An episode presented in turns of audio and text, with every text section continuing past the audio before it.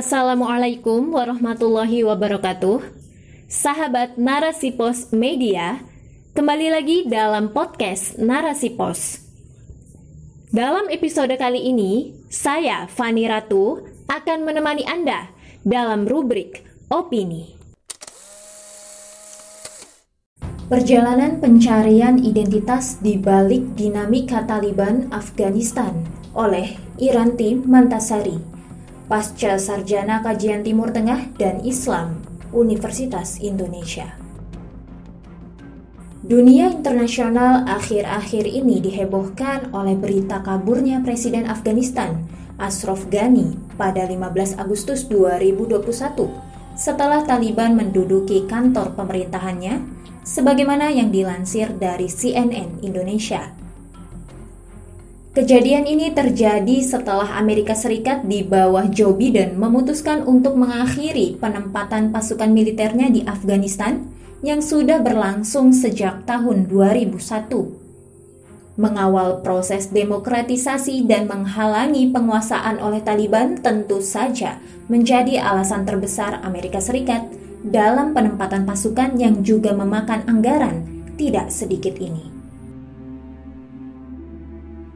Taliban merupakan salah satu aktor non-negara yang dapat dikatakan cukup sentral dalam konstelasi politik dalam negeri Afghanistan sejak beberapa dekade yang lalu. Hal ini disebabkan karena Taliban yang memiliki cikal bakal dari eksistensi kelompok mujahidin meski tidak berafiliasi langsung dalam perlawanan melawan pengaruh sosialisme, komunisme yang digawangi Soviet. Secara de facto pernah menguasai Afghanistan dengan membawa spirit implementasi aturan-aturan Islam. Kondisi ini pula lah yang menyebabkan komunitas internasional serta publik di Afghanistan saat ini menunjukkan sikap kontra karena merasa Taliban akan kembali menerapkan Islam yang ditakutkan akan merenggut HAM dan kebebasan. Bila menarik dari akar sejarah, maka kondisi jatuh dan runtuhnya suatu rezim, khususnya di negeri Islam, bukanlah suatu hal yang baru. Sejak dulu, baik di Timur Tengah maupun regional lainnya, fenomena serupa adalah suatu hal yang niscaya. Bukan hanya Afghanistan, banyak rezim di negeri kaum muslimin telah menyaksikan kebangkitan dan keruntuhan suatu kekuasaan. Terlebih setelah kepemimpinan tunggal terakhir umat Islam di Turki, yakni Khilafah Utsmaniyah diabolisi pada tahun 1924. Sejak saat itu, berbagai sistem kenegaraan seperti monarki, sosialis, hingga demokrasi dan inilah yang mendominasi hingga hari ini pernah diuji coba di sana.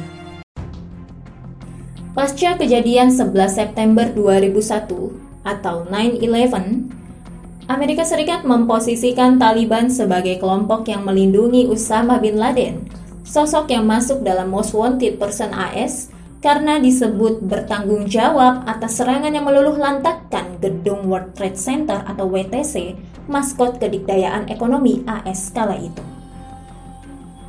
Adapun pasca AS mengintervensi kekisruhan di Afghanistan, kekuasaan Afghanistan kembali berganti dari yang semula dikuasai oleh Taliban dan semangat Islamnya menjadi negara yang menganut sistem demokrasi dengan Hamid Karzai sebagai presidennya.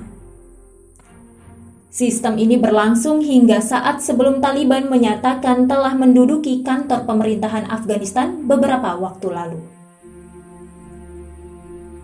Berbagai kekuatan regional dan ekstra regional Asia Tengah bahkan sudah memulai melakukan berbagai konsolidasi, termasuk dengan Taliban guna mengawal proses perdamaiannya dengan pemerintah Afghanistan. Tentu saja ini tidak lepas dari keinginan kekuatan-kekuatan tersebut sebut saja AS, Qatar, serta Pakistan dalam mengawal model pemerintahan yang kelak ditegakkan oleh Taliban bila berkuasa. Tak tanggung-tanggung, China pun turut serta membangun komunikasi positif dengan Taliban yang pada era kekuasaan sebelumnya tidak dibukakan pintu oleh China. Kejadian internasional ini membuka kembali lembar perjalanan kaum muslimin di berbagai belahan dunia dalam mencari identitas sejatinya dalam urusan pemerintahan dan kekuasaan. Apakah yang cocok dan ideal itu adalah Islam? Ataukah total mengemban sistem yang ditawarkan oleh Barat? Atau justru mengompromikan semuanya agar tercipta win-win solution? Lantas, sebagai umat yang merindukan kebangkitan Islam yang hakiki dan penerapan hukum-hukum syariat yang paripurna, perlu ditarik pelajaran penting, yakni betapa berharganya metode yang dicontohkan oleh Rasulullah Wasallam dalam menjalankan kekuasaan Islam di masa beliau dahulu untuk diadopsi oleh para perindu kejayaan Islam. Fikroh atau pemikiran Islam yang bersih dan murni juga menjadi faktor penting keberhasilan Rasulullah Shallallahu Alaihi Wasallam membawa Islam dan umatnya dalam kancah dunia. Beliau juga tidak pernah menunjukkan sikap kompromistis dengan berbagai kepentingan yang mungkin tampak menguntungkan umat, namun justru membuyarkan muruah negara Islam. Konsekuensi peneladanan pemerintahan baginda Nabi Shallallahu Alaihi Wasallam ini juga membuat pemegang kuasa untuk tidak bekerja sama dengan pihak asing, khususnya kaum kafir harbi fi'lan yang nyata permusuhan dan peperangannya terhadap Islam. Lalu, tidak mengikuti skema asing dalam interaksi dan hubungan luar negerinya, termasuk implementasi hukum-hukum Allah yang tidak parsial, namun total melingkupi seluruh aspek kehidupan, baik itu sosial, ekonomi, politik, muamalah, dan lain-lain.